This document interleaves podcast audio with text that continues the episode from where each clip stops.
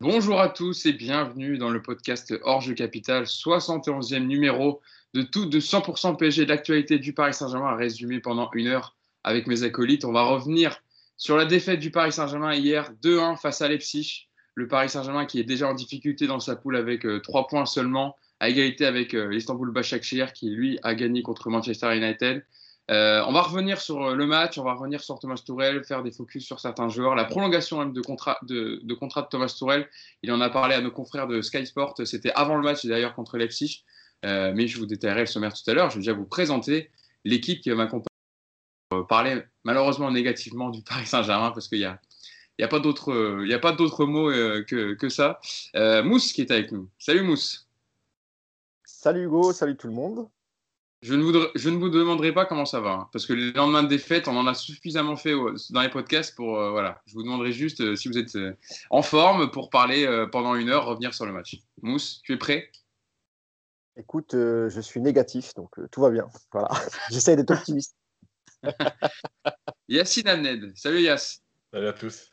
Question traditionnelle est-ce que tu t'es refait le match pendant la nuit?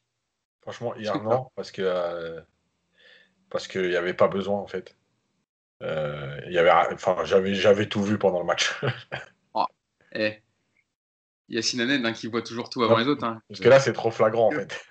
Ah Et enfin, Cédric Lucas qui nous fait le plaisir de revenir avec nous, évidemment, habitué du podcast. Ça va, Cédric? Bon, ça va, oui, non. On va dire qu'on va dire que on a connu pire, mais on a connu mieux, quoi.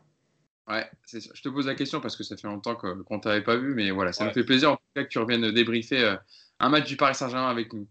Euh, donc, je le disais, on va évidemment revenir en intégralité sur la rencontre hier de Ligue des Champions, le troisième match euh, de poule du Paris Saint-Germain, défaite 2-1 sur les terres allemandes contre le Leipzig de Julian Nagelsmann, pour faire un peu le, film du match. But de Di Maria en, début de partie, hein, sur, une, sur une passe de, de Moiskin après un bon pressing, le Paris Saint-Germain qui démarre très très bien. Un penalty à la 16e minute, malheureusement manqué par André Di Maria, qui va être un peu le, tournant du match.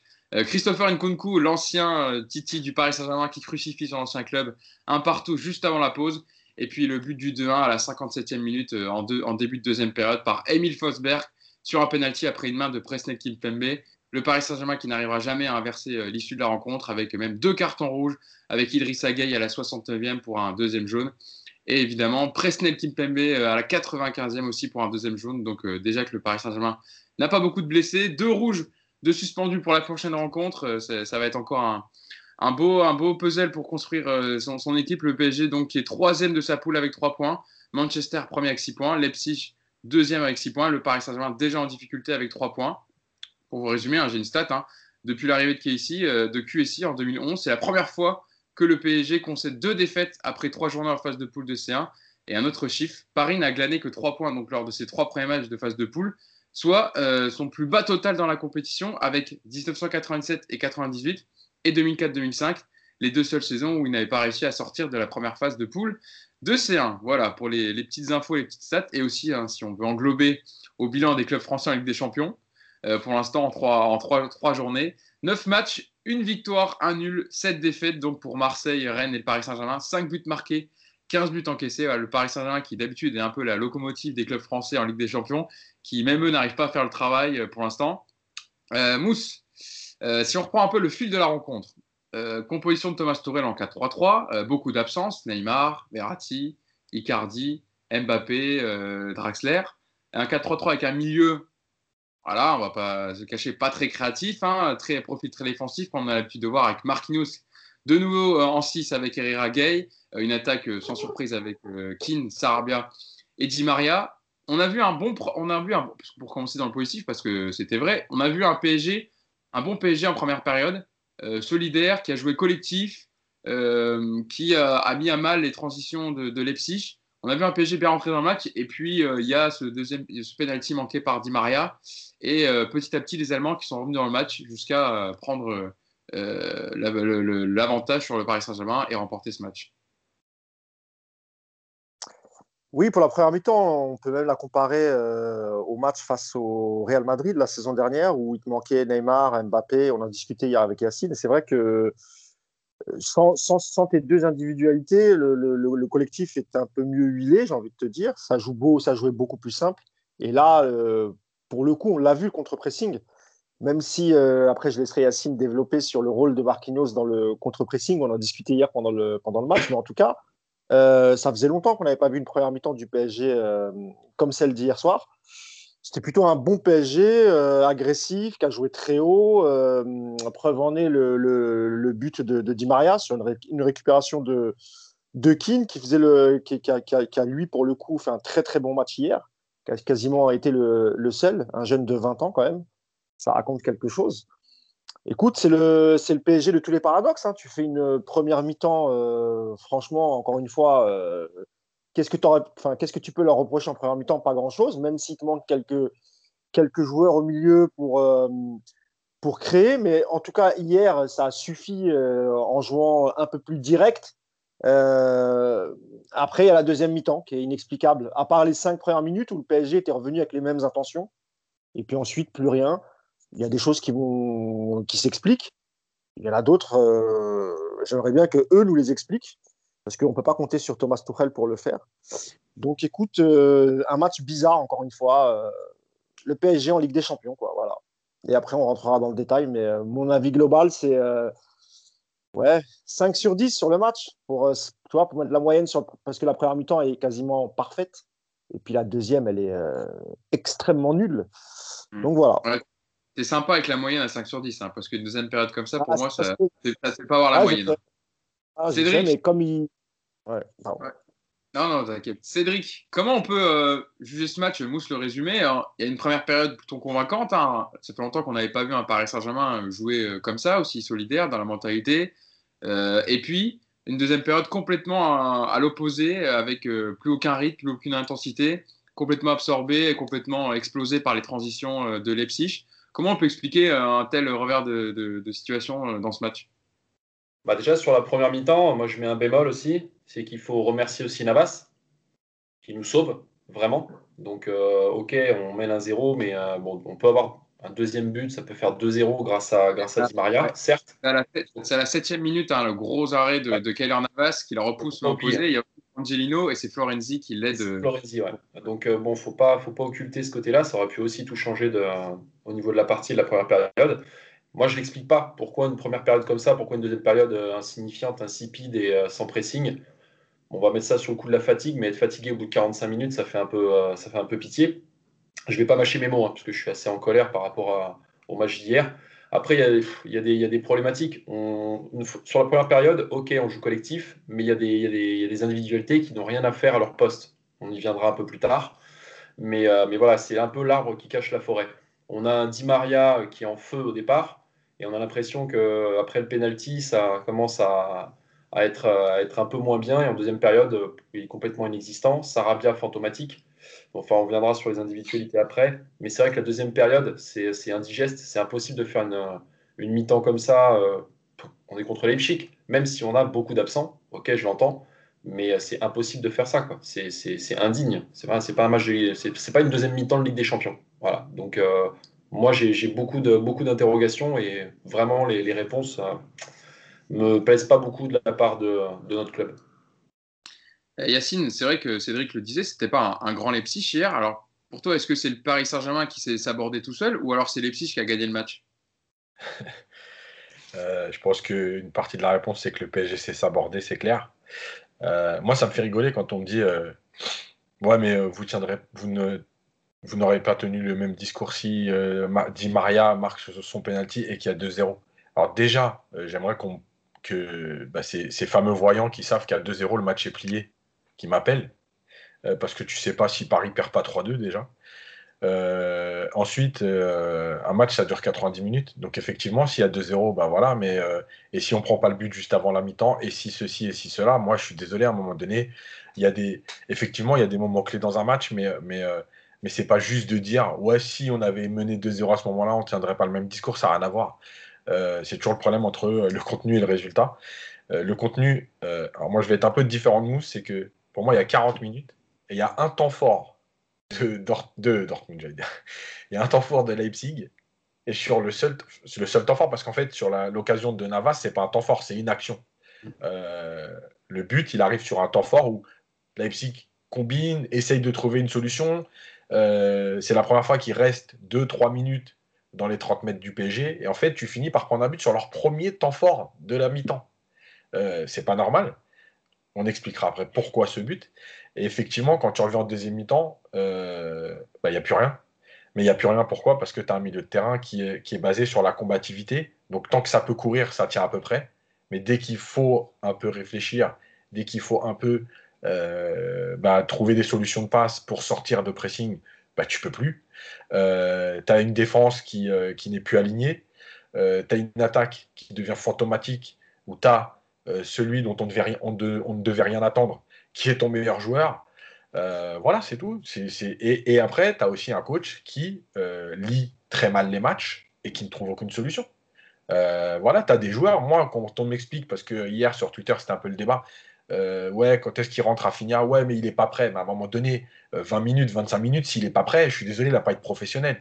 Euh, c'est pareil pour Fadiga. moi, on me dit oui, mais Fadiga, il est jeune. Ok. À un moment donné, quand tu n'as plus de joueurs de ballon et que tu n'as que Fadiga, si Fadiga il a un contrat professionnel, il est dans ton groupe, eh ben, il doit jouer. Sinon, ça veut dire qu'il n'a rien à faire là. Donc arrête de lui donner un salaire s'il n'a rien à faire là. Ruiz. c'est tout. Ruiz, Cédric. Ruiz. Pourquoi, pourquoi aussi. Non, mais aussi. Mais, parce que lui, en plus, il joue, il fait des bons matchs. à chaque fois qu'il rentre, il joue bien. Pourquoi tu le fais pas jouer en deuxième mi-temps? Tu as besoin de créativité. Sarabia, il est plus là. Di Maria est absent. Je comprends pas. Fadiga, Ruiz, Rafinha. Et puis les changements que tu fais, c'est faire rentrer euh, Kerrer et Baker.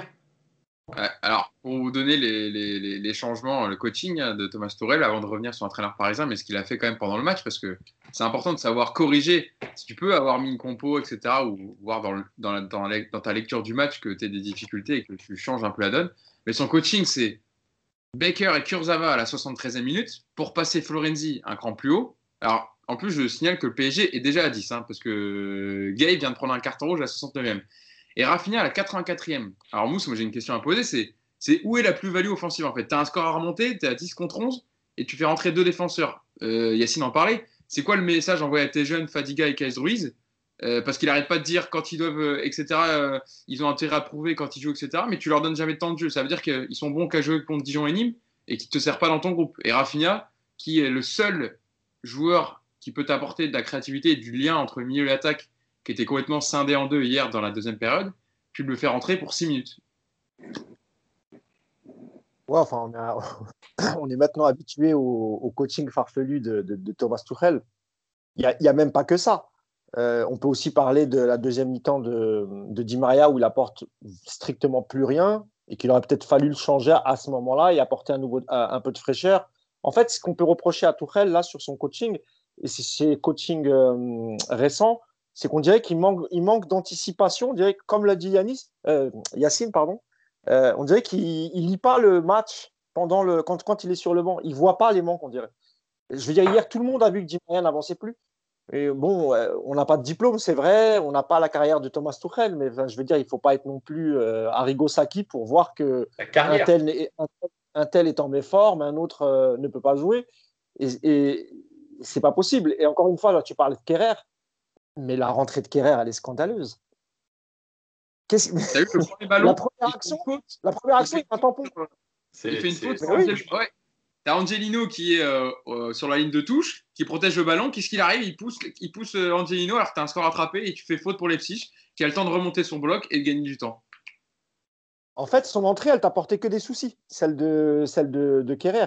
Et évidemment qu'il aurait fallu apporter quelques choix un, un, peu plus judicieux et mettre quelques joueurs qui manient le ballon au milieu, histoire de pouvoir la ressortir, parce que en deuxième mi-temps, euh, ça a été très, très, très, très compliqué de mettre un ballon devant. Enfin, je veux dire, le, coaching a été très, très mal fait hier. Et encore une fois, je ne veux pas parler que de Kerrer, c'est un tout. Euh, tu as Sarabia qui n'était pas dedans, tu as Di Maria. En plus, tu n'as que trois éléments offensifs hier. Tu n'en as que trois. Donc, sur les trois, tu en as deux qui, sont, euh, qui jouent à 15-20% de leur capacité. Et tu as le seul Moïse Ekin qui s'est débattu, franchement, il a fait ce qu'il a pu. Moi, je vais lui rendre hommage ce soir. Alors oui, euh, il, a toujours, il fait toujours quelques erreurs, surtout sur, les, euh, sur, des contrôles de balles qu'il va perdre assez facilement, etc. Mais la manière dont il s'est battu hier, à son âge, à 20 ans, on, aurait dit qu'il avait endossé à lui tout seul la responsabilité, alors qu'il était entouré de André Di Maria. Je ne vais pas rappeler la carrière qu'il a, et d'un côté, quand même, Sarabia, qui a 27-28 ans, qui est un joueur d'expérience. Donc, après, on reparlera de, de Tourelle dans sa globalité, pour l'ensemble de son œuvre, on va dire. Mais oui, oui, les, les, les, entrées de Kerrer et, c'était qui le deuxième à qui il rentre? C'était. Baker. Baker, oui, non, ça n'a strictement rien apporté. Et Rafinha, j'en parle même pas parce qu'il rentre à la 83, 84e. Et à ce moment du match, Leipzig est, en train de nous manger. Ils ont repris l'avantage. Et, et, je pense que pour les jeunes, il a dû estimer que comme Leipzig en deuxième mi-temps était très physique, ont beaucoup, beaucoup plus d'intensité qu'en première, peut-être qu'il a estimé qu'il n'avait pas le physique pour combattre. Mmh.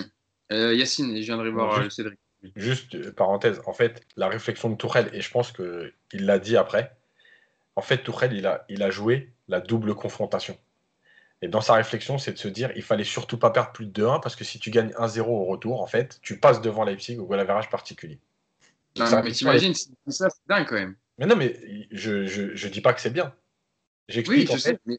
Voilà, j'explique en fait. La voilà. est dingue. Parce qu'il voilà. a, parce qu'il a IMT Neymar, donc il part, il part déjà perdant en fait. Voilà, il se dit, il fallait limiter la casse. Mais donc, je change mes défenseurs pour tenir jusqu'au bout, pas perdre 3-1 et garder euh, cet avantage de dire la double confrontation. Il l'a répété trois fois, il l'a répété après le match, il l'a répété dans la conférence de presse euh, que j'ai vue.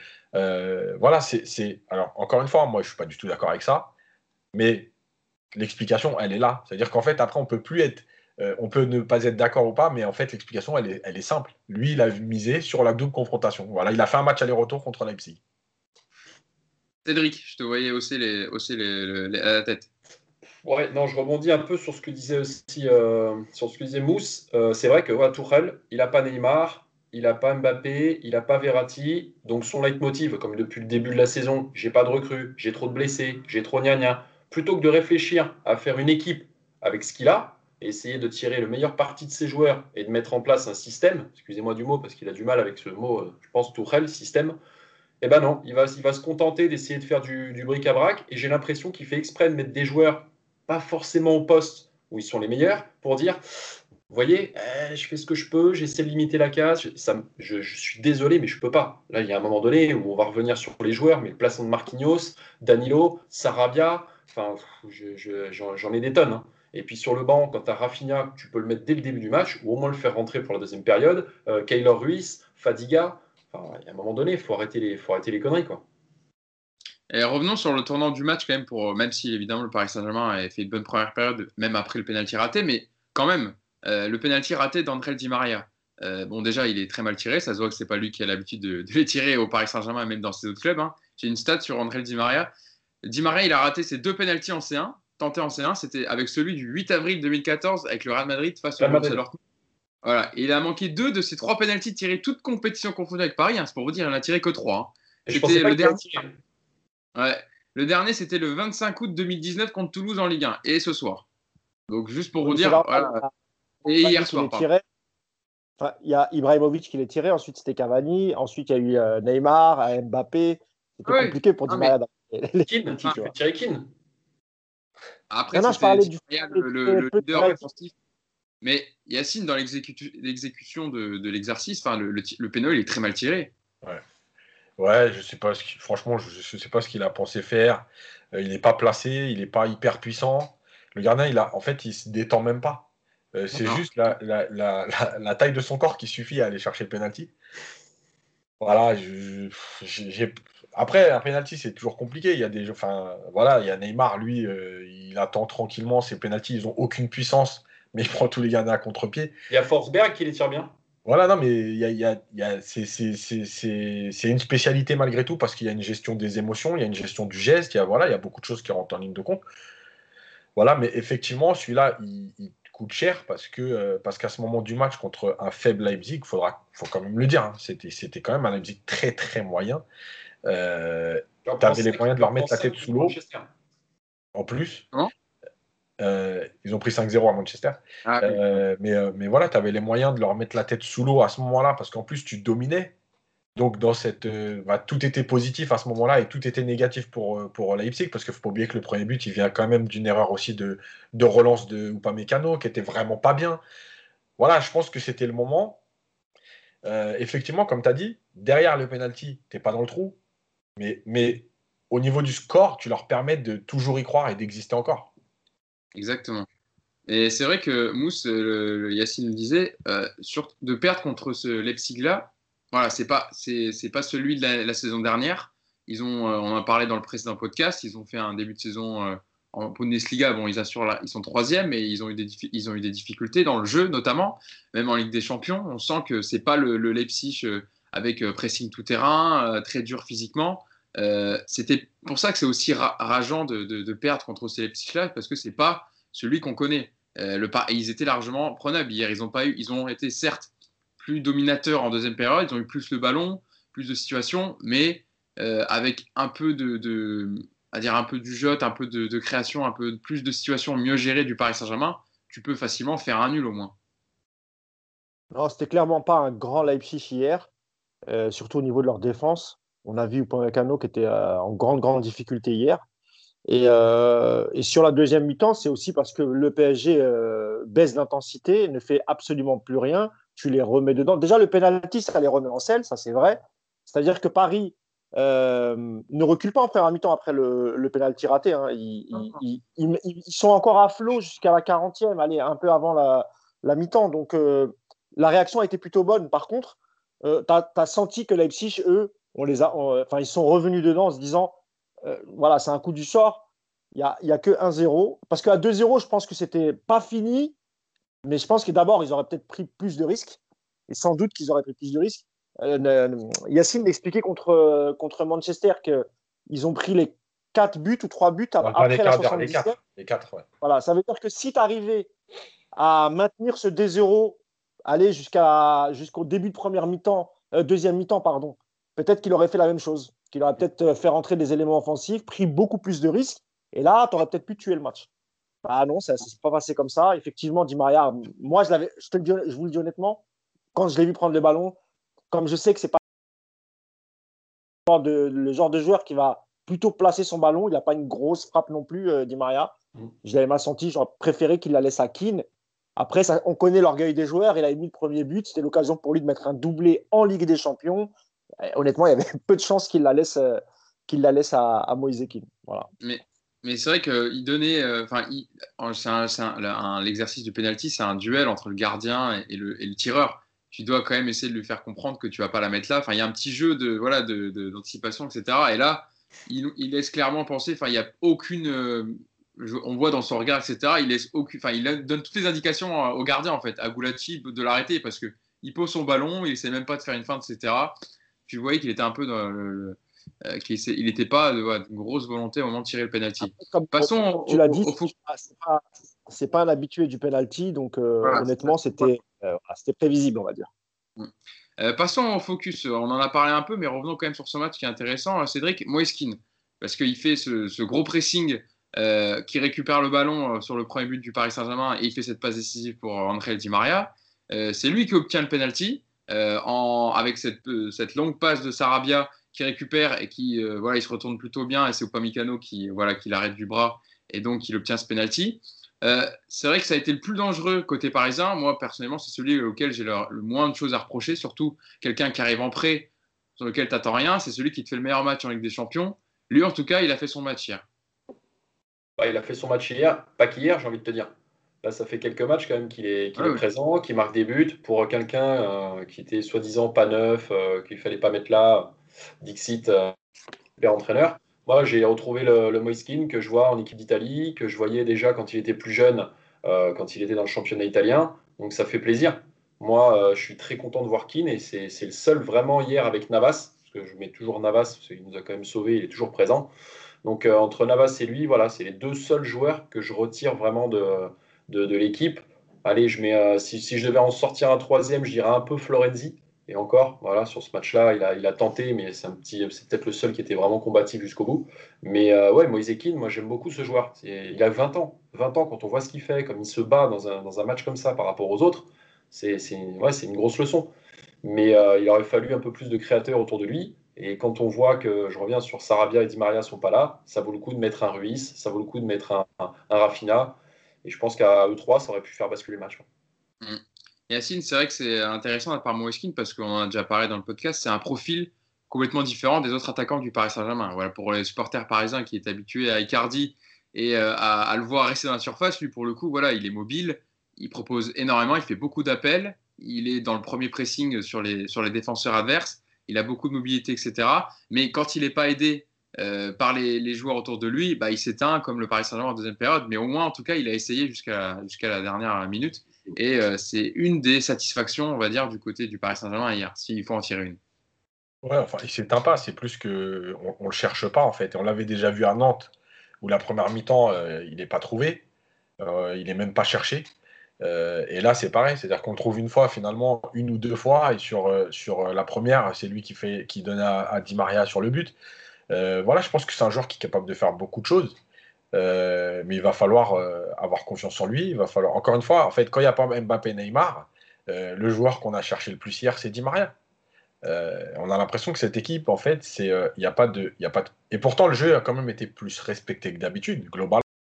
Mais, mais en fait, on a l'impression que dans cette équipe, une fois que tu as franchi le milieu de terrain, en gros, faut donner au soi-disant meilleur joueur. Voilà, c'est pas euh, un schéma en se disant je donne là où il y a le jeu, etc. C'est je donne au meilleur joueur et lui il va faire quelque chose. Voilà, je pense qu'il faut prendre confiance. Il, a, montré de belles choses depuis qu'il est là. Il monte plutôt en puissance, c'est-à-dire qu'il finit quand même le match euh, bien. Euh, voilà, faut, faut à un moment donné, faut jouer avec lui. Si, le jeu doit, ça doit jouer avec lui, il faut jouer avec lui. je pense que pour lui, c'est fatigant aussi de se dire je cours, je propose, mais je reçois pas de ballon. Donc c'est dur, mais, euh, mais en tout cas, dans l'esprit, euh, dans le jeu, il a apporté, puisqu'il a fait une passe décisive. Euh, le penalty, ça vient de lui aussi, mais, mais dans l'état d'esprit, en tout cas, il, est, il est vraiment bien. Et pour avoir vu jouer Everton, on sent qu'il n'est pas du tout dans la même ambiance qu'il était à Everton. Voilà, il a envie de prouver, il a envie de jouer, il a envie de courir. Voilà. Tu partages aussi l'analyse de, de Yacine Mousse? Ouais, c'est un honnêtement, ce qu'il a montré là depuis 2-3 matchs, euh, déjà on voit qu'il a une palette euh, très large. Il peut jouer dos au but, il, joue en mouvement, il fait des appels. Euh, dans le jeu, il n'est pas dégueu. La passe décisive qu'il fait à Di Maria, elle est juste magnifique, cette petite déviation. on a vu sur quelques, sur actions, alors beaucoup pris au hors-jeu hier, malheureusement. Parfois à la limite, parfois c'était vraiment limite. Euh, mais euh, on en parlait d'Icardi, rappelez-vous, le, podcast dernier, les deux derniers, l'avant-dernier aussi pareil, avec Nicolas, on, se disait, on s'était dit que ça va être difficile maintenant pour, euh, pour Icardi de, de récupérer sa place. Bon, là on parle avec Thomas Tuchel à la tête de l'équipe. Hein. S'il y a un changement de coach dans les prochains jours, peut-être que les cartes seront battues. En tout cas, ce qu'il a montré depuis deux, trois matchs, honnêtement, on peut se dire que c'est une bonne recrue. En tout cas, ça, Leonardo a été bien avisé de le prendre au moins en prêt. On verra à la fin de saison euh, quant à l'option d'achat.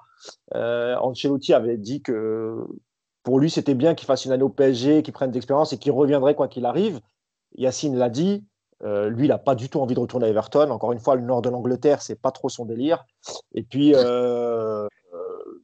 voilà, si cette année Everton fait une bonne saison, pas sûr qu'il retrouve même une place de titulaire. Donc, euh, non, non, Moïse Ekin, pour moi, c'est l'homme du match avec, euh, avec euh, Kyler Navas. Maintenant, il faut voir avec le retour d'Icardi, s'il y a un nouveau coach, est-ce que les cadres vont être battus ou pas? Je pense que oui. On verra. Ouais, il, peut, jouer avec Icardi, attention. C'est un mec qui peut tourner autour d'Icardi. Il peut aussi jouer ailier. Il a plusieurs, comme disait, je ne sais plus si Hugo ou Yacine, qui disait qu'il avait une palette qui était très large, ou même toi, Mousse. Euh, attention, c'est ce qui est très intéressant avec lui. En plus, il est jeune, c'est qu'il peut faire beaucoup de choses et il peut tourner autour d'Icardi. Enfin, 4-4-2. Comment euh, Tu pourras pas avec Mbappé, euh, avec Mbappé présent, Neymar et Di Maria en forme, prêt à jouer. C'est compliqué d'inclure Keane et, Icardi. C'est quasiment impossible. Tu, tu peux pas si les faire jouer. En remplacement en fin de match, c'est possible. Ou débuter un match. Et avec le, avec le nombre de matchs. Ouais, oui, c'est possible. Le match que tu as, justement, dans la rotation, c'est hyper intéressant d'avoir un mec comme ça, tu vois. Sur les gros matchs, je vais te dire qu'à mon avis, il y a peu de chances, quand tout le monde sera disponible, que tu, tu, tu vois les deux associés. Quoi. Ouais, non, ce sera les, classiques. Mais c'est pareil, c'est encore une fois, euh, hier, ce que tu vois, et ce qu'on voit depuis euh, quand même un bon nombre de matchs, c'est qu'il ne met pas les mecs dans leur poste de prédilection. Tu vois, dans le milieu de terrain, on a un milieu de terrain qui n'est pas très créatif bah, Sarabia, je suis désolé, moi, pour l'avoir vu jouer, son meilleur poste, c'est quand même dans le milieu de terrain. C'est pas ailier. c'est pas ailier droit, ailier gauche et machin. Non, c'est dans le cœur, c'est dans le cœur du jeu. Euh, Marquinhos, on va pas revenir, c'est défenseur, défenseur central. Danilo, c'est 6. Enfin, il y a des choses qui. C'est fatigant, c'est fatigant. On oublie de parler de, de, Paredes qui était présent. Alors, j'imagine qu'il avait quand même. Il était en manque de rythme parce que ça fait un bout qu'il n'a pas joué. Mais ça aurait pu être aussi une solution à, à la 60e minute c'est quand même un joueur qui manie le ballon, qui sait le garder, qui sait aussi euh, qui par, ses, euh, passes, euh, par ses longs passes, qui peut, il, est capable évidemment de, de, casser les lignes. Et c'est vrai que j'ai l'impression qu'avec Tuchel, quand tu reviens de blessure, tu es sur le banc, tu fais partie du groupe, mais en vérité, tu vas pas être utilisé. Donc je suis un peu comme Yacine, à ce moment-là, laisse-le à Paris. si tu estimes qu'il en manque de rythme ou qu'il va rien t'apporter, alors que honnêtement, entre Rafinha et, et Paredes, peut-être qu'on aurait peut-être dû donner la, chance à Paredes euh, au même poste un peu plus tôt. Il ne l'a pas fait. Pourquoi l'avoir fait venir alors à ce moment-là? Parce qu'on en avait parlé. Dans... tu le changes, tu vois. On, avait parlé lors... on avait parlé lors du précédent podcast où euh, Thomas Torel avait dit euh, que c'était impossible qu'il commence titulaire, même voir qu'il rentre, parce qu'il avait fait qu'un entraînement collectif. Bon, tu envie de dire, alors à quoi il sert sur le banc? Mais bon, ah, ça, c'est. C'est une pièce en plus dans la machine. Euh, parlons maintenant, parce que vous parlez du terrain, parlons de Marquinhos. Hein. Euh, Yacine, je me tourne vers toi. Si Thomas Torel hier n'a pas vu que Marquinhos était un défenseur, un excellent défenseur, et que euh, Danilo Pereira est un milieu, je pense qu'on peut plus un pour lui. Hein. Ou alors c'est de la mauvaise intention, et là ça devient plus grave parce que ça veut dire qu'il s'aborde le club. Non, mais au-delà de ça, pour être plus sérieux, sur le but d'Enkunku, on voit que c'est pas pour taper sur Marquinhos parce que évidemment, euh, moi, enfin, on n'est pas là pour taper sur les joueurs gratuitement, etc. Mais on voit que quand euh, le, sur le centre d'Angelino, forcément, Marquinhos a des réflexes de défenseur, donc il a tendance à reculer dans sa surface. Il est aligné avec Kimpembe, à vouloir protéger Kyler Navas, et ensuite, bah, quand il monte sur une Kunku pour euh, contrer la frappe, c'est trop tard parce que évidemment, il a 3 mètres de retard. Mais voilà, hier, encore une fois, si on l'a pas assez dit, on a vu que Marquinhos quand dès qu'il y a un peu de pressing et dès que c'est un peu plus compliqué et que tu as le porteur du bal qui presse pour ressortir les ballons, Marquinhos est, en difficulté et on l'a vu hier encore. Bon, je ne vais pas revenir sur son jeu avec ballon, j'en ai déjà parlé la, la semaine dernière. Euh, on l'a revu. Voilà, il est toujours mal orienté, etc. Donc déjà, c'est pas possible. Euh, alors effectivement, il y a deux choses. Il y a le positionnement, je vais parler du but déjà. Euh, oui, il recule parce qu'en fait, c'est un réflexe. Hmm. Parce que dans sa tête, c'est son positionnement. Euh, s'il était réellement euh, milieu de terrain, comme un Mota, comme un Danilo, en fait, il se serait situé devant cette ligne Kimpembe euh, Marquinhos normalement. Et il aurait été plus près d'Enkunku pour empêcher justement qu'il ait le temps de contrôler, d'armer et de frapper. et c'est les limites en fait d'un joueur. Alors, effectivement, je vais faire les choses un peu bêtement. Oui, Marquinhos peut jouer au milieu comme Kimpembe peut jouer avant-centre. Sauf qu'est-ce qu'ils sont performants à ce poste-là? Non. Voilà. Parce que c'est facile de dire il peut jouer. Oui, tout le monde peut jouer. Tu peux même mettre Danilo lié droit si tu as envie. il peut jouer lié droit, le mec, il est footballeur professionnel. Mais est-ce qu'il est performant lié droit Non. Alors arrête tes bêtises. Euh, et en fait, il y a une chose essentielle, c'est sur Marquinhos. Euh, c'est de ça que Mousse parlait tout à l'heure. Il nous vend le contre-pressing. En fait, c'est euh, une bêtise, mais énorme. Parce qu'en fait, le poste de numéro 6, c'est pas lui qui déclenche le contre-pressing. Le contre-pressing, je rappelle que c'est le pressing que tu mets à la perte de balle. Donc, ton contre-pressing, il est 9 fois sur 10 effectué par tes trois attaquants ou tes deux milieux relayeurs. Et ton numéro 6, il vient juste apporter, comme un défenseur un libéraux à l'ancienne, une couverture supplémentaire. Donc, c'est jamais lui qui déclenche le contre-pressing. Et vous pouvez regarder toutes les équipes spécialistes du contre-pressing, l'Atalanta, Liverpool, l'Ajax, euh, même le Barça de la grande époque, c'est pas Busquets qui déclenchait le contre-pressing. C'est pas Fabinho qui déclenche le contre-pressing. Le Bayern l'année dernière, c'est pas euh, Alcantara qui déclenchait le contre-pressing. C'était Müller, c'était Coman, c'était euh, Goretzka. Mais ça n'a jamais été ce numéro 6. C'est faux. Et en fait, pourquoi Tourelle insiste avec Marquinhos? Parce qu'en fait, c'est sa sécurité. Il se dit, c'est un défenseur, dans l'état d'esprit. Donc en fait, il va me permettre de compenser toutes les lacunes, et notamment quand il y a Mbappé et Neymar qui ne défendent pas, et notamment euh, hier, par exemple, quand euh, Sarabia ou euh, Di Maria ont plus de mal à faire les efforts. en fait, c'est une sécurité comme si tu avais mis une deuxième défense à 3 et un libéraux. Voilà. Mais le contre. Tu peux le faire avec Danilo. C'est ça, en fait. que... Il ment aux gens quand il dit ça. Quand il dit que Marquinhos, il lui sert dans le contre-pressing, il ment aux gens. C'est pas vrai. Donc, en fait, il n'y a rien qui va. Et effectivement, la dernière chose, euh, on fera le lien après, mais cette double inversion des postes avec Danilo, bah, en fait, au lieu d'avoir deux joueurs performants à leur poste, tu as deux joueurs sous-performants, pas à leur poste. Et comme par hasard, malheureusement, bah, le premier but, il vient pas de Marquinhos, attention, hein, euh, c'est pas lui qui est coupable parce que c'est son positionnement et c'est pas que lui non plus parce que si Leipzig arrive jusque là, c'est qu'à un moment donné il y a eu des problèmes ailleurs. Mais en tout cas, il est sur le but et Danilo il est sur l'histoire du penalty. Voilà. Et, malheureusement c'est pas un hasard. Et pour, euh, pour englober un peu justement, comme tu ce, ce, double, double rôle inversé entre Danilo Pereira qui a été mis en défense et Marquinhos euh, en 6, Mousse, Danilo Pereira hier, on l'a vu hein, qu'il n'était pas un défenseur central. Alors, ça avait été tranquille face à Bachek Sheher parce que tu avais Crivelli devant, donc pas trop d'appel en profondeur, pas trop de vitesse. Ça a été tranquille contre Nantes parce que voilà, tu n'as pas trop de difficulté non plus à prendre Colomwani. Là, hier, on l'a vu, hein, il ne sait pas défendre en reculant. Hein. Quand il a le frein à main pour défendre, etc., c'est très compliqué sur les appuis. Bon, certes, parce qu'il n'est pas défenseur, malheureusement, le pauvre. Euh, il a été en, difficulté, il a été pris de vitesse souvent par Emile Fosberg. J'ai une, une, action qui me vient en tête là, en deuxième période où Emile Fosberg lui met euh, un crochet et euh, Danilo Pereira est encore à gauche que Fosberg est déjà à droite pour armer euh, la frappe. Et il y a une déclaration justement de Danilo Pereira en fin de match qui est quand même assez révélatrice pour le coup, lui qui a, qui a dit les choses quand au micro de Téléfoot, on lui demande justement sur sa nouvelle titularisation en défense centrale, est-ce que c'est votre poste? Alors Danilo Pereira répond, défenseur, non, ce n'est pas mon poste, moi je suis milieu de terrain. L'entraîneur me demande de jouer en défense centrale. Je m'applique à faire ce que le coach me demande. Je connais le rôle basique d'un défenseur. Je trouve ça assez dingue, mais j'essaie de m'habituer. Mes partenaires m'aident beaucoup à trouver mes repères, ma place en défense. Mousse, on parle d'un match de Ligue des Champions, et là, il nous parle de trouver des repères en défense. On a l'impression que c'est un match de Coupe de France, en fait. Ah, l'action que tu as citée, euh, où, Force, où, il recule face à Forsberg, et il se retrouve après dans la surface sur une pointe, il est déjà éliminé. Ben voilà, c'est ce qu'avait prévenu euh, Yacine, euh, et on parlait dans le dernier match, quand il disait qu'avec face à Bassak Seir, on l'avait tous dit, hein, face à Bassak Seir, ça devrait normalement être bon, parce que Crivelli devant, c'est pas du tout les mêmes jeux, etc.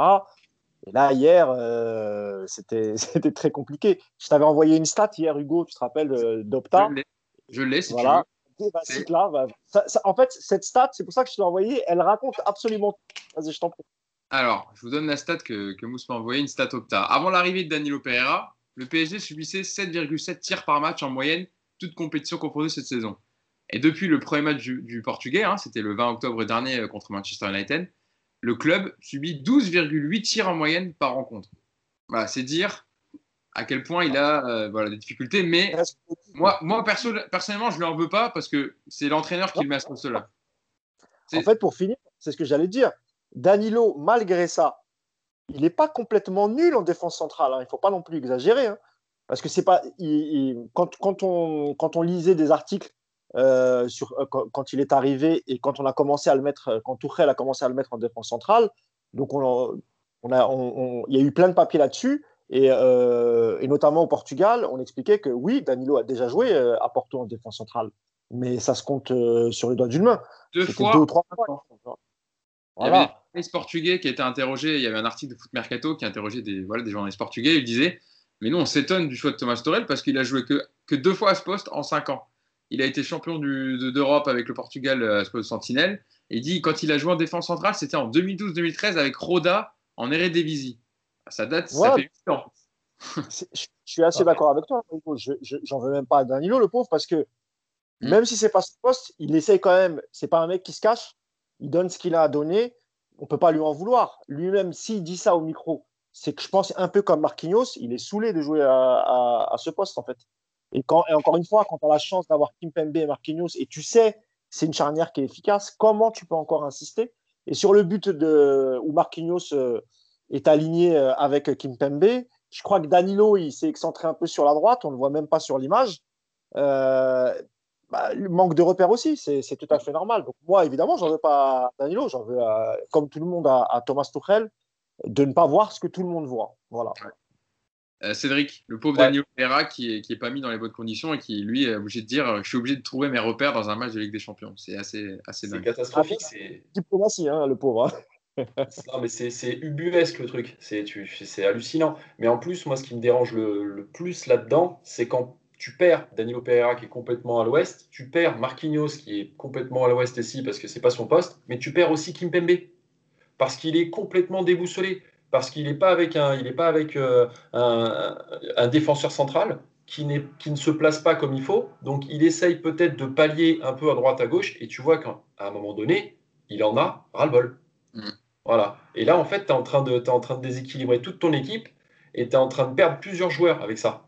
Donc c'est ça en fait qui me dérange aussi. Tu perds pas seulement Marquinhos et Danilo, tu perds aussi Kimpembe. Et tu le vois, hein, depuis qu'il joue avec, euh, Danilo, il, il, essaie de compenser, il essaie d'être à droite à gauche. Du coup, bah, il est moins concentré, il perd, en anticipation. C'est pas le même Kimpembe que quand il est en charnière centrale avec un, défenseur central de métier, en l'occurrence Marquinhos.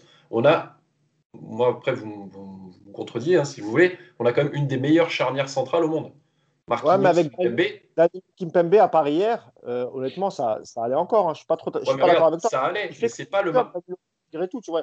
Mais je ne pense pas que Kimpembe euh, soit perdu ou. Bon, bah. on va faire des avec Mousse. Voilà. Cédric, tu as réussi à couper la, caméra. voilà, j'ai fait un petit tour de magie. Non, bah, pour finir sur ça, c'est pas une question d'être totalement perdu, c'est qu'à un moment donné, il est obligé de compenser. Et tu le vois en fait, euh, enfin tu, tu vois sur la, au, niveau, au niveau tactique, il est obligé de compenser malgré tout. Donc il y a un moment donné où, salut Mousse, il y a un moment donné contre, contre certaines équipes où si Danilo passe vraiment à travers, bah là derrière tu, voilà, tu, tu, tu, tu craques. Le craque. Son geste, son geste à la fin, quand il fait le, le, c'est que vraiment il en a, il en a ras-le-bol. Ras-le-bol. Et puis ouais. Juste pour finir, avant que ça coupe, j'ai reçu mon traditionnel coup de fil pour un podcast. fils de 16 ans, je vais l'engueuler. Euh, non, je te disais, Cédric, que, avant le match d'hier, et parce qu'il a été mis en difficulté, honnêtement, et, malgré qu'on voit bien que c'est pas son poste, etc., moi, j'ai trouvé que c'était pas encore une escroquerie. C'est-à-dire que voilà, il a, il a été professionnel, il a, il a quand même essayé, il n'a pas fait des matchs dégueulasses. Mais on sent que c'est pas sa place et on sent que évidemment qu'il sera beaucoup plus épanoui euh, lorsqu'il jouera devant la défense et que Marquinhos récupérera son poste. Voilà. Mais il fait pas de match dégueulasse parce qu'il joue contre des équipes quand même, euh, voilà, somme toute relatives. Peu importe, peu importe. Il est là, il est là pour défendre aussi. C'est pas, on s'en fout qu'en face. il n'a pas, il a pas été là si tu veux. Il a été fait, tu vois. Moi, je n'en veux pas, moi, Danilo. Moi, aucunement, ah, ni, à, Danilo, ni à Marquinhos. Mais pour moi, il a rien à faire là. C'est incroyable. C'est d'accord. Nous sommes d'accord. Et, euh, et, si on parle de placement, c'est pareil pour Sarabia. Encore une fois, je reviens sur Sarabia. C'est pareil pour d'autres joueurs. Hein. Mm. C'est Tourelle. C'est... On va y venir justement, Cédric. Après, Yacine sur, sur, sur, ça. Alors, il y a deux, trois choses. La première, c'est que l'idée de mettre deux défenseurs centraux dans ton axe, là, enfin deux défenseurs centraux, un défenseur central au milieu, etc. En fait, si vous vous rappelez, euh, à l'Euro 2012, Laurent Blanc, il met deux bûchers reveilleurs sur le côté pour fermer le côté. À l'arrivée, le but, il vient de ce côté-là, parce que Debuchy et Reveillère, ils jouent à la même hauteur, parce que celui qui joue au milieu, qui est censé jouer au milieu à ce moment-là, mais qui est un latéral en vrai, il recule naturellement dans sa position euh, préférentielle.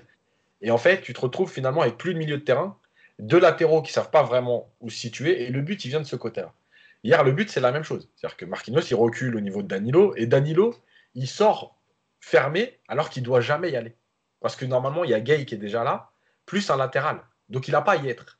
Donc en fait, euh, tous ces petits défauts de, positionnement par rapport à ton passé, par rapport à ton vécu, bah, ils s'accumulent. Donc ça te coûte des points. La deuxième chose, c'est que, on le sait, oui, individuellement, tu as des défenseurs centraux euh, très bons, mais une charnière, c'est une complémentarité et c'est euh, des matchs accumulés ensemble. Rappelez-vous en équipe de France, De Sailly était très performant. Euh, quand ils jouent avec Laurent Blanc, ils n'ont jamais perdu. La, fameuse défense de, de, de 4, Thuram, Blanc, Lizarazu.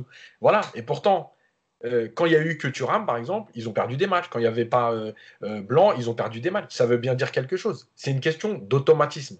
Donc, quand tu fais ça, tu fous en l'air tes automatismes. Et, et donc, Marquinhos, qui, Marquinhos Kimpembe, on en a parlé, on a dit, OK, Silva, c'est fini, merci pour tout, etc finalement, tu te retrouves avec un joueur derrière que tu remets et qui recule, mais qui recule sans les qualités de Silva. parce qu'il n'est pas aussi vif. Et la dernière chose sur l'action de Forsberg, pourquoi elle est, symptomatique? Parce qu'en fait, il recule, parce que d'habitude, déjà d'une, il est dans la densité. Ça veut dire que le joueur le plus proche de lui, il est à 3 mètres. Là, il est dernier défenseur. Ensuite, il recule parce qu'il, d'habitude, s'il veut intervenir et qu'il est passé, derrière lui, tu as une défense centrale. Là, tu personne. C'est pas une habitude, c'est pas ton truc. Un défenseur central, on les voit, les défenseurs centraux, souvent reculer, mais à un moment donné, ils interviennent parce qu'ils disent c'est maintenant. Lui, il peut pas parce qu'il sait pas c'est quand. D'habitude, il est couvert. Là, il se dit si je sors et que je me rate, le mec, il est tout seul devant Navas. Donc, en fait, tu accumules plein de défauts. C'est pas juste de dire Danilo. Effectivement, Danilo, il est professionnel, il fait ses matchs et sa première mi-temps, elle est plutôt bonne. Mais en fait, à un moment donné, quand le niveau s'élève, tous ces petits défauts qui s'accumulent, mais tu es obligé de les payer. Et c'est ça le problème. C'est exactement ça. Parlons maintenant de. On a, on a parlé euh, euh, du match. Parlons de, de l'ami Thomas Tourel. Ouvrons le, dossier d'entraîneur allemand. Alors, pour les circonstances atténuantes, Mousse, il a des blessés, certes. Il a Kylian Mbappé qui est, qui est, absent. Il a, il a Neymar. Il a Verratti. Il a Draxler. Euh, il a. Il a, qui qui a, il a Icardi, pardon, qui est aussi absent. Euh, il y a un enchaînement du match tous les trois jours. Les joueurs sont fatigués, etc. Ça, c'est pour les circonstances atténuantes. Sur son match hier, sur ses choix, ses compositions de départ, sur son coaching, sur son euh, lecture du match, comme le disait Yacine, euh, il y a beaucoup de choses à Parce que, on va dire après, je, vois très bien dans les commentaires, on va dire Ah, on tape sur Thomas Tuchel, etc. Mais si hier, il y a bien un match où c'est de la faute de l'entraîneur dans sa lecture du match, parce que certes, les joueurs sont, sur le terrain, etc., c'est eux qui sont responsables, etc., mais tu peux changer euh, tu peux changer le cours du match, tu peux faire entrer un joueur comme on dit avec Rafinha en début de deuxième période quand tu vois que ton équipe commence à plus avoir le ballon et ne sait plus quoi en faire pour ressortir proprement. Mais il le fait pas et il fait ses changements très tardifs. Comment, euh, juger la liste Thomas Tourel, euh, Mousse, sur, le match d'hier dans ses choix de compo d'abord et son coaching? Bah écoute, c'est difficile à dire parce qu'encore une fois, comme la première mi-temps, elle est tout de même assez bonne, euh, moi, dans le, euh, je crois que c'était après le, après le match, j'ai entendu Loïc Tanzi qui était sur place et qui expliquait que lui avait vu l'entraînement de la veille et qu'effectivement, ils avaient vraiment travaillé euh, les phases offensives et aussi les, les, phases à la perte du ballon. Et il disait que c'est ce qu'il avait vu en première mi-temps, c'est exactement ce qu'ils avaient travaillé la veille. Se dire qu'effectivement, Thomas Tuchel a bien préparé le match au vu de la première mi-temps. On peut pas, là, on peut pas dire le contraire. Et surtout, euh, au vu aussi du nombre des blessés. On ne peut pas tout remettre aussi sur la faute de, Thomas Tuchel. Il a des blessés. Alors évidemment que si les joueurs se blessent les uns après les autres, il y a aussi une responsabilité du staff technique, euh, des préparateurs physiques, du, staff médical, évidemment. Parce que tu peux, même si on peut l'expliquer par la non-préparation, l'enchaînement après le final 8, évidemment qu'il y a des circonstances atténuantes. Mais on ne peut pas non plus tout remettre sur la faute de Thomas Tourel, parce qu'encore une fois, au vu de la première mi-temps, euh, d'après ce, que, dit Loïc Tanzi, et il l'a vu de ses propres yeux, ça a vraiment été travaillé euh, à l'entraînement. Et lui-même a dit, parce que comme il fait, il fait tous les matchs, il dit que c'est la première fois qu'il les voit travailler autant tactiquement. Bon, déjà, ça, tu vois, déjà, tu te dis, ça veut dire que quand, quand tu as Neymar Mbappé, euh, tu fais pas un travail tactique, peut-être parce que ça les gêne, ils n'ont pas envie de travailler ou ils n'aiment pas ça, je ne sais pas. après, on peut parler des, coachings, mais quand tu parles de coaching, il faut aussi euh, être honnête et, dire quelles sont les forces en présence. Il y avait qui sur le banc? Euh, Vous parliez de, C'est Yacine, tu parlais de Fadiga, c'est ça? Ouais. Fadiga, Caïs Ruiz, euh, après tu avais. Rafinha, le reste, le reste c'est Paredes, qui, voilà. avais Paredes, on va dire, qui, revenait, mais a priori, il ne l'a pas, pas mis parce qu'il considérait qu'il qu'il était en manque de rythme. pour moi, les erreurs, en fait, euh, s'il y a une erreur, c'est que les changements ont été faits trop tard, beaucoup trop tard. Et notamment, je parle vraiment de là, on va parler d'André Di Maria, qu'il aurait dû honnêtement sortir à la mi-temps parce que il, fait 15 premières bonnes, il fait 15 bonnes minutes jusqu'au penalty. Euh, il le rate et ensuite, euh, je ne sais pas si c'est psychologique ou si c'est le physique. Et en, et en, tout cas, en deuxième mi-temps, il a complètement disparu. Et tu as beaucoup de joueurs en deuxième mi-temps. Le physique a beaucoup diminué. Ils ont énormément couru en première, peut-être qu'ils n'avaient plus l'habitude et ils étaient aussi peut-être cramés. Donc ce que je lui reproche, moi, c'est d'avoir, euh, de, ne pas avoir, mis de la fraîcheur d'entrée de jeu, au moins à la 50e, 55e. Il a attendu beaucoup trop tard, mais à sa décharge, c'est vrai qu'au niveau du banc, il n'y avait pas beaucoup de profondeur. Cédric, euh, je, vous lis une déclaration de, Thomas Tourel après le match. Hein. étonnamment, l'entraîneur allemand qui s'est montré euh, tranquille, voire détacher un peu les fils de la rencontre en soulignant la qualité de, l'adversaire du soir. Alors, je vous cite Thomas Torel. C'est difficile. Peut-être que c'est de notre faute parce qu'on a oublié de marquer le deuxième but et après on concède un penalty. Après, il y a eu le carton rouge et c'est difficile à dire. Il y a eu trop de situations contre nous. C'était une équipe forte. Ils étaient premiers en Bundesliga il y a une semaine. Ils sont très forts. On a fait un bon match. C'était possible de mener 2-0 en première période.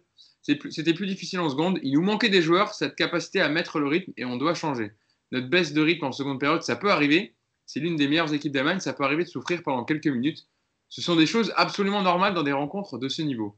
Est-ce que tu partages euh, l'analyse de Thomas Tourel, Cédric? Alors oui et non. Ce qu'il dit, effectivement, tu peux t'appuyer dessus, comme disait Mousse. Il y a des blessés, on prend un carton rouge, etc. etc. Je peux l'entendre. Sauf que lui, là, il est fataliste. En fait, il prend toutes les problématiques et il dit bah voilà, bah, c'est parce qu'on n'a pas marqué le deuxième but, c'est parce que j'ai des blessés, c'est parce que l'adversaire était fort. L'adversaire, il vient de prendre 5-0 par Manchester United. Tu me parles de quoi? Tu vois la première mi-temps, ils sont, ils sont pas là. Donc arrête de me parler de l'adversaire. L'adversaire, il était prenable. Maintenant, dans tes choix, le premier, ok, ils ont travaillé la technique, le pressing, etc. Ils ont bien travaillé tactiquement la veille. Si tu veux, il n'y a pas de souci. Maintenant, moi, je reviens toujours au même problème. Marquinhos, Danilo. voilà, déjà, tu les, tu, les changes l'un et l'autre. Ah, on a perdu Mousse. Ah, il y a un appel encore. Tu, les changes, tu les changes l'un et l'autre. Déjà, c'est la première chose. Et il n'arrive pas à évoluer tactiquement au fur et à mesure du match. Il n'arrive pas à corriger ce qui ne va pas. C'est bien de mettre euh, du pressing, c'est bien, mais tu sais qu'à un moment donné, tu n'auras pas la balle. Ton pressing, vu les joueurs que tu as, etc., il ne va, pas être, euh, il va pas être euh, à 100% tout match. Et ce qui se passe quand les joueurs sont fatigués, je pense que Yacine va revenir vers, euh, vers moi, quand les joueurs sont fatigués, qu'est-ce qui se passe? Bah, C'est les automatismes qui reviennent. Et ce qui se passe, bah, l'automatisme qui revient pour Marquinhos, c'est la défense. L'automatisme qui revient pour Danilo, et ils sont perdus, ils sont, ils sont mal positionnés, ils ne sont, sont, sont pas sur le terrain. Et tu vois ce qui se passe sur le but de, de. Donc tactiquement, ok, il a peut-être mis quelque chose en place, mais ce qu'il faut faire, c'est évoluer au fur et à mesure de la partie. Et il n'évolue pas. Voilà, tu vois que Sarabia, il n'est plus là. Tu vois que Di Maria n'est plus là. Tu as Kyler Ruiz. Tu as des solutions. Tu as Rafinha, ok, tu as Fadiga si tu veux, mais rien que Ruiz déjà et Rafinha, quand tu as, euh, quand tu as Sarabia et Di Maria qui sont aux abonnés absents, tu les fais rentrer. Toi, le seul changement que tu fais, tu fais rentrer Kerrer et Baker. Et après, tu fais rentrer Rafinha. Bah, excuse-moi, tu as complètement loupé ton match voilà, tu, tu as une lecture qui est, je sais pas, je, crois que c'est le seul dans sa tête à avoir cette lecture de jeu. Parce que c'est quand même, c'est quand même fou. C'est quand même. C'est vrai. C'est C'est Kais Ruiz, pas Kyler Ruiz. Oui, euh, pardon, j'étais parce que euh, il, avait son, il, avait son, homme du match encore. Euh, ouais, je suis encore. Dans la tête. moi, je, moi, mon Navas, je le mets, hein, je le mets encore dans les deux. Dans les deux. Mais non, non, mais tu vois, c'est, franchement, c'est frustrant, c'est frustrant, c'est énervant. Tu, tu, vois ça, tu dis, c'est pas possible. Paredes, à la limite, tu vois, j'en ai pas trop parlé, parce que je me dis, bon, il revient, on n'est pas dans le secret des dieux, donc peut-être qu'il est un peu juste, et que si tu veux, mais euh, il peut faire un quart d'heure à la fin. Je pense quand même, c'est un pro, il est là, s'il est sur le banc, c'est qu'il peut faire un quart d'heure. Enfin voilà, moi, la problématique de, de, de Tourelle hier, au-delà du cas Marquinhos Danilo, c'est vraiment l'adaptabilité au fur et à mesure de la rencontre. Voilà c'est ne pas réussir à trouver les solutions, c'est ne pas réussir à, lire le jeu. Vraiment, la, lecture du match, c'est une catastrophe. Et faire tes changements à la fin. Il est perdu, quoi. Tu as l'impression que. Et moi, j'ai une impression, peut-être fausse, c'est que sur ces derniers matchs, il s'en fout un peu. Tu vois le comportement d'hier et tout, c'est. Voilà. Moi, ça me gêne.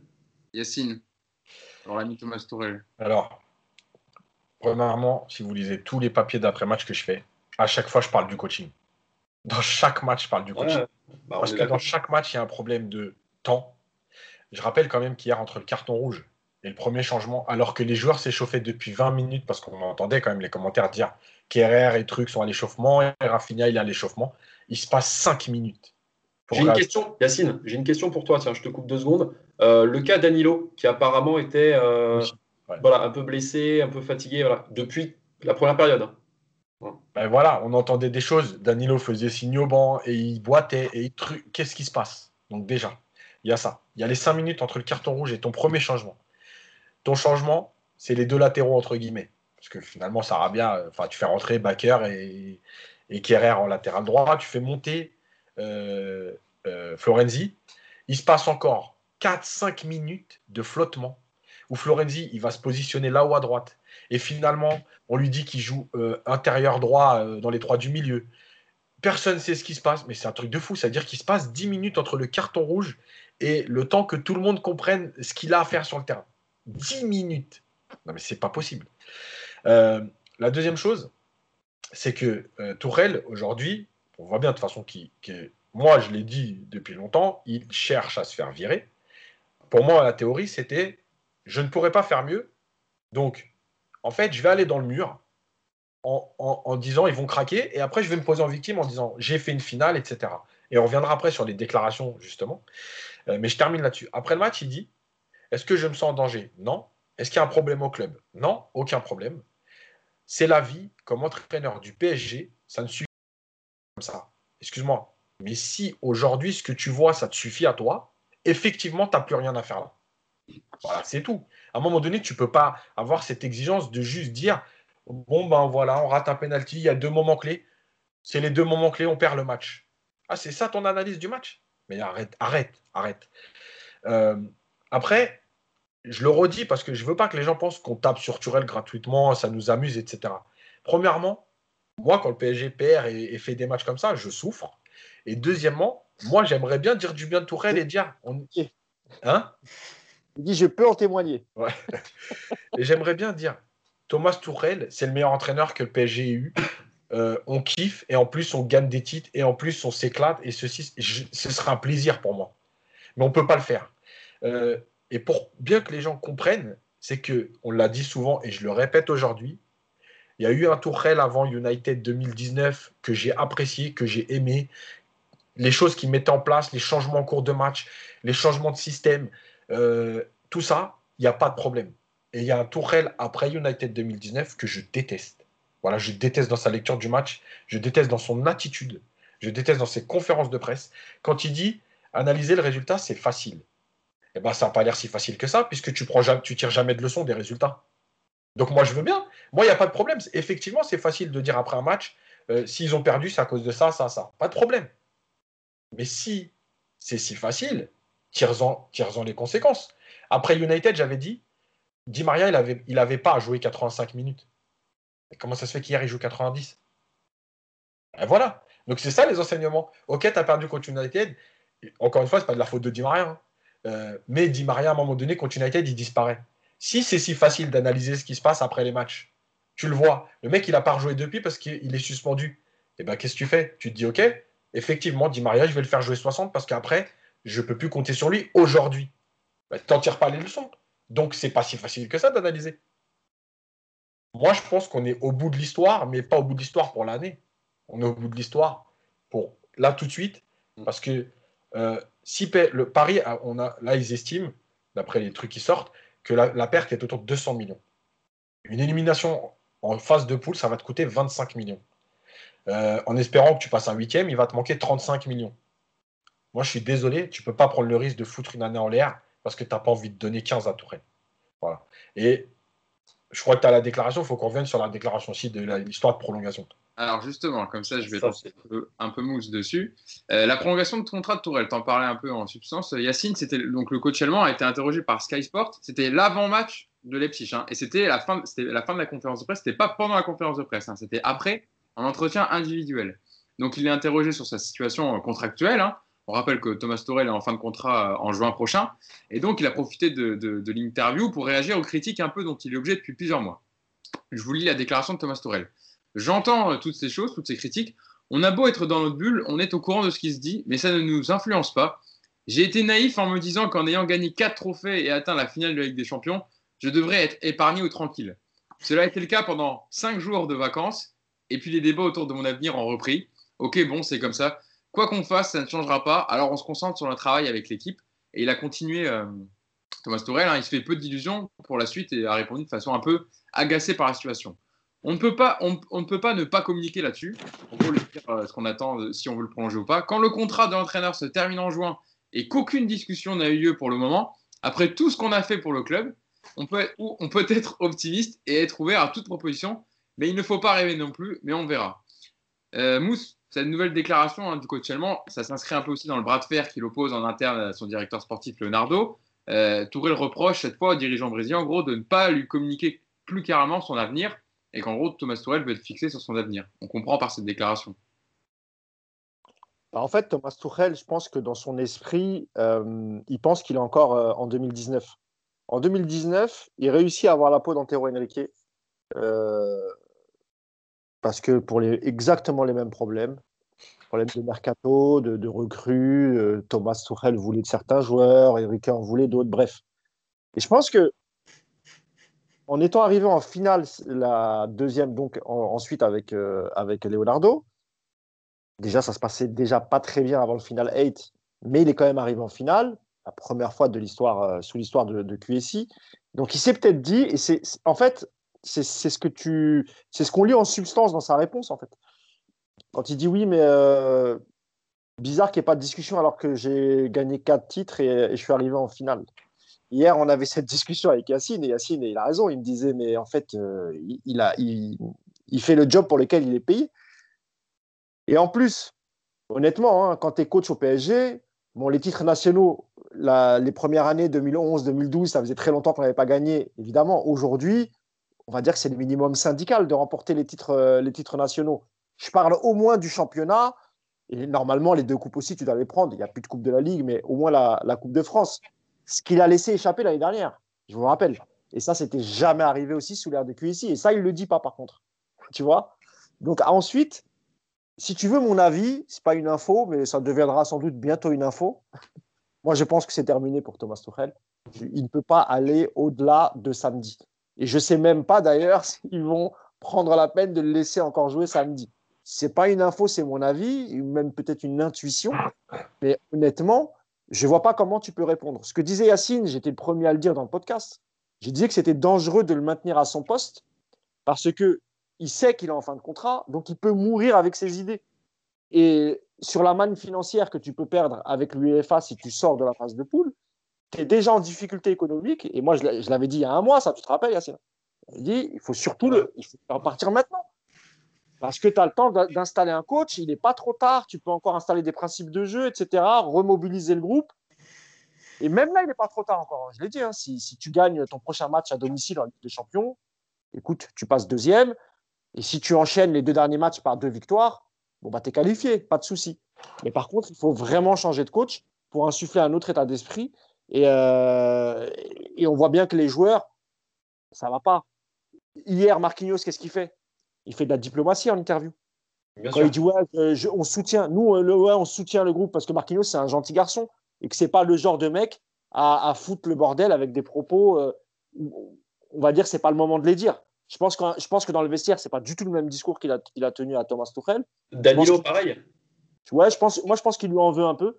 Parce que ça reste des compétiteurs, les mecs, et ils veulent pas, veulent pas sortir en phase de poule pour la première fois de l'histoire. Et ils sentent que c'est possible que ça arrive. Donc, moi, je pense que c'est la fin de Thomas Tuchel. Ouais. Et j'ai la déclaration, justement, avant de te lancer, Cédric, la déclaration de Marquinhos hier euh, sur, sur Thomas Tourel. donc, on lui pose la question si on soutient Thomas Tourel, bien sûr, on sait comment c'est le foot. C'est le coach qui a fait la meilleure saison de l'histoire du club. Le foot n'a pas de patience pour moi, pour le coach, pour tout le monde. Il faut se concentrer sur les vrais problèmes. On a besoin de mieux faire les choses. On a confiance en notre coach. Il faut qu'on travaille pour s'améliorer. Ce n'est pas la faute du coach. Nous aussi, les joueurs, on peut faire beaucoup mieux. Euh, Cédric, est-ce que toi aussi, tu, tu penses par rapport au, bilan, au constat qu'on fait depuis tout à l'heure, que Thomas Torel doit euh, quitter le Paris Saint-Germain euh, Alors, après, le match de Rennes, pour pendant la trêve internationale, la coupure? Déjà, premièrement, euh, moi je pense, pour moi c'est pareil, c'est Manchester. Après Manchester, il y, a eu, euh, y a eu un avant et un après, euh, un après Tourelle. On en a déjà discuté avec Yacine, on est plutôt, plutôt du même avis. Maintenant, moi je pense vraiment que là, c'est terminé. Qui cherche vraiment mais à se faire virer le plus vite possible. Et il reproduit le même schéma, c'est ce que tu disais, avec Leonardo qu'il avait fait avec Antero. Et qu'il avait fait déjà à Dortmund. Il refait toujours la même chose. Et en plus, quand on parle des recrues, enfin, il râle sur les recrues, est-ce qu'on peut me dire les recrues choisies par Tourelle? Parce que si vous voulez qu'on en parle, c'est une catastrophe. Thilo Kerrer. Voilà. Diallo. Gay. Ouais. Gay. Diallo. Et Diallo. Voilà.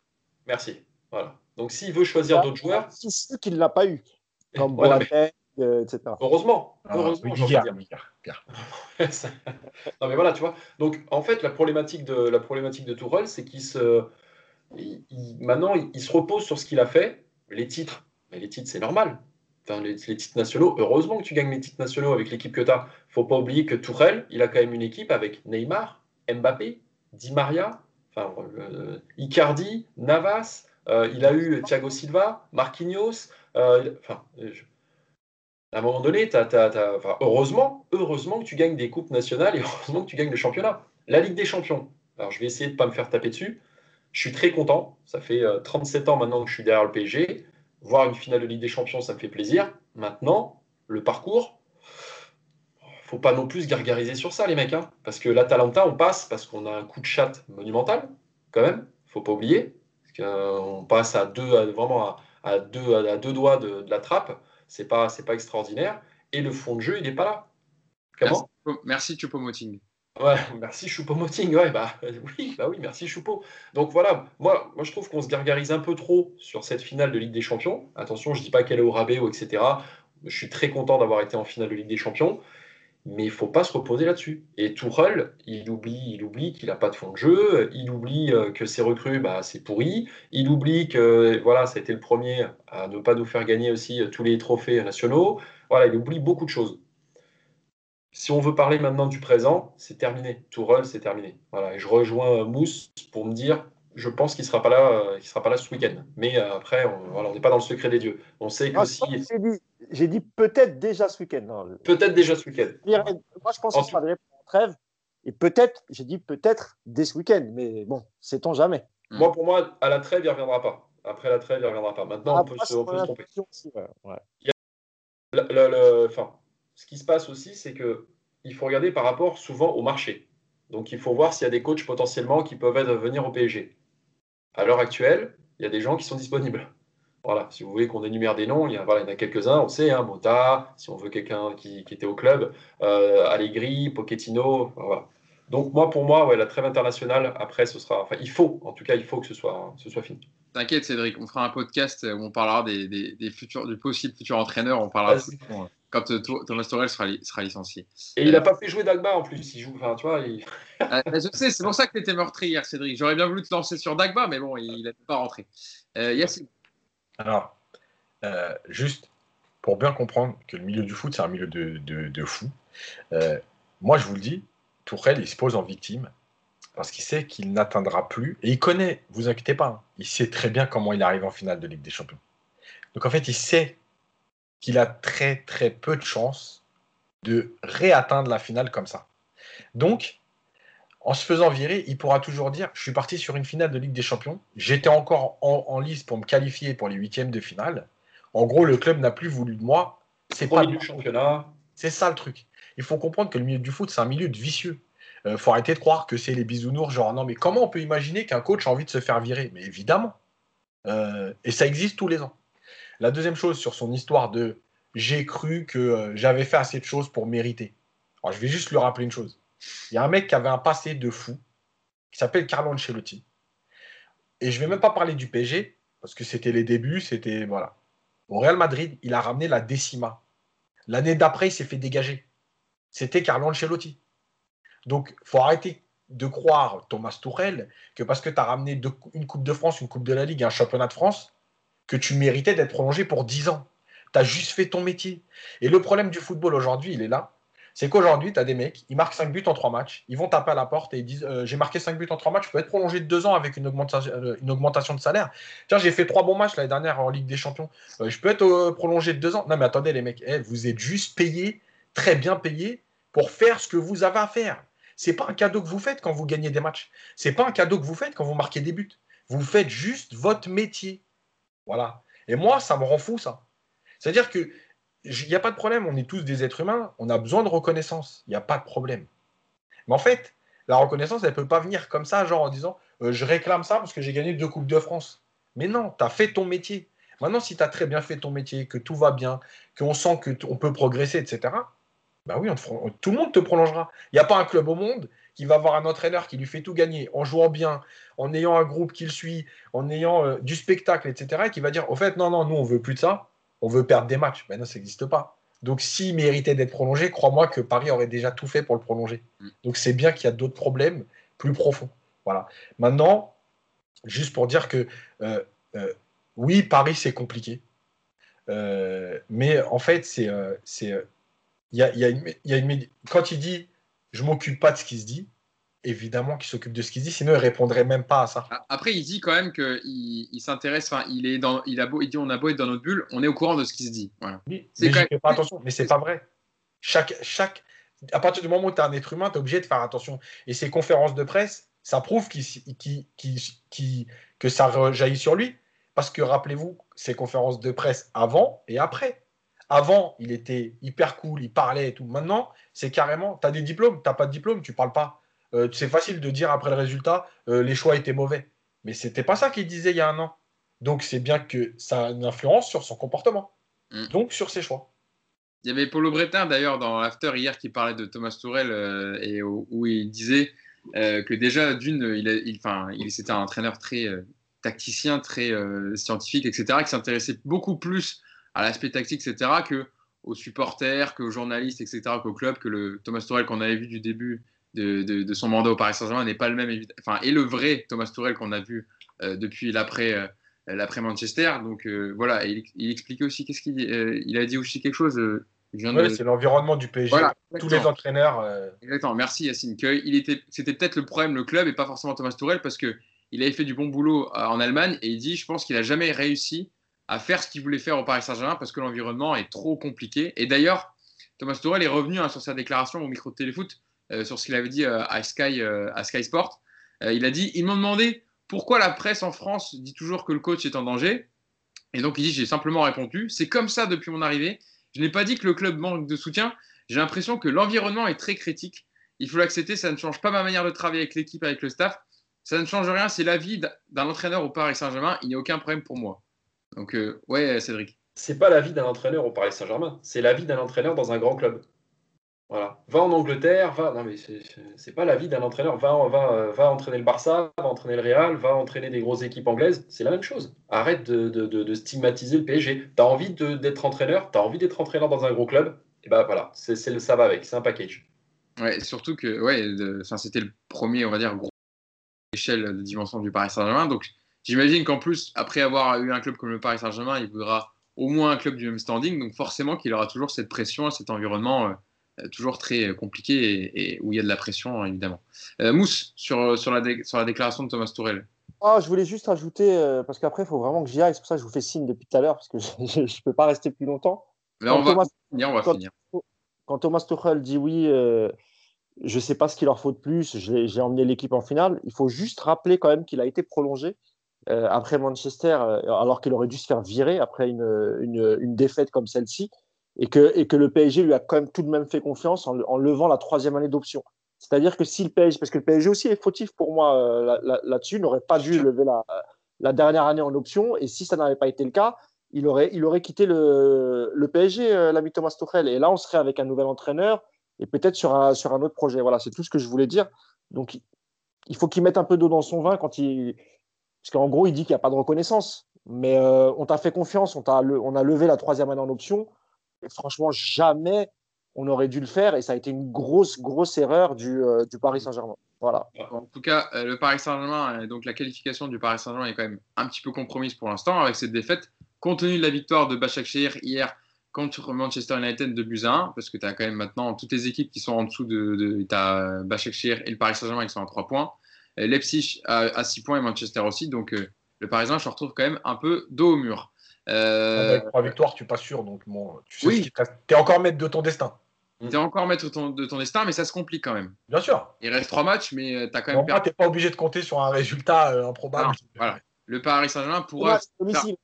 Ouais, aussi. À domicile quand même. Donc, voilà, euh, le- PSG pourra, pourra Avec décider. le public. Le PSG pourra décider de la décision finale, mais évidemment que ça devra être avec des prestations autres que celles d'hier. Euh, on verra euh, donc prochain match hein, contre Rennes samedi en Ligue 1. On verra si ce sera toujours avec euh, Thomas Tourel sur le banc.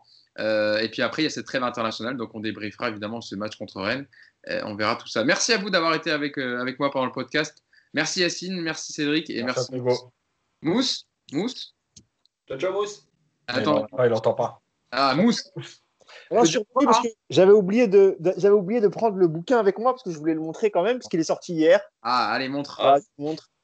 Voilà, Avec une décennie pour rêver plus grand, hein, le nouveau livre de Paris United, écrit par euh, Clément Pernia et euh, Mousse Moustapha Boulim. hein, vous le voyez sur, euh, sur la couverture avec Leonardo, Neymar, Nasser Al-Khelaifi et Javier Pastore qui s'expriment dans le livre hein, que Clément Pernia a eu euh, en message WhatsApp et avec qui il a pas mal dialogué. Donc voilà, un livre qui revient sur la décennie du Paris Saint-Germain sous l'ère QSI. Allez, la- foncez l'acheter, il est disponible. Euh, Culturama, Fnac, etc. Vous pouvez le commander partout, hein, Mousse, hein, c'est ça. hein. Je vous envoie mon adresse. Euh, Il y a même un lien, euh, euh, on, on l'a mis sur le compte Twitter, vous pouvez aller jeter un œil. Euh, on a mis un lien avec toutes les librairies qui font du click and collect pour, pour soutenir un peu les, les- les librairies de, de vos centres-villes. Donc, euh, priorité à, à- à ces gens-là.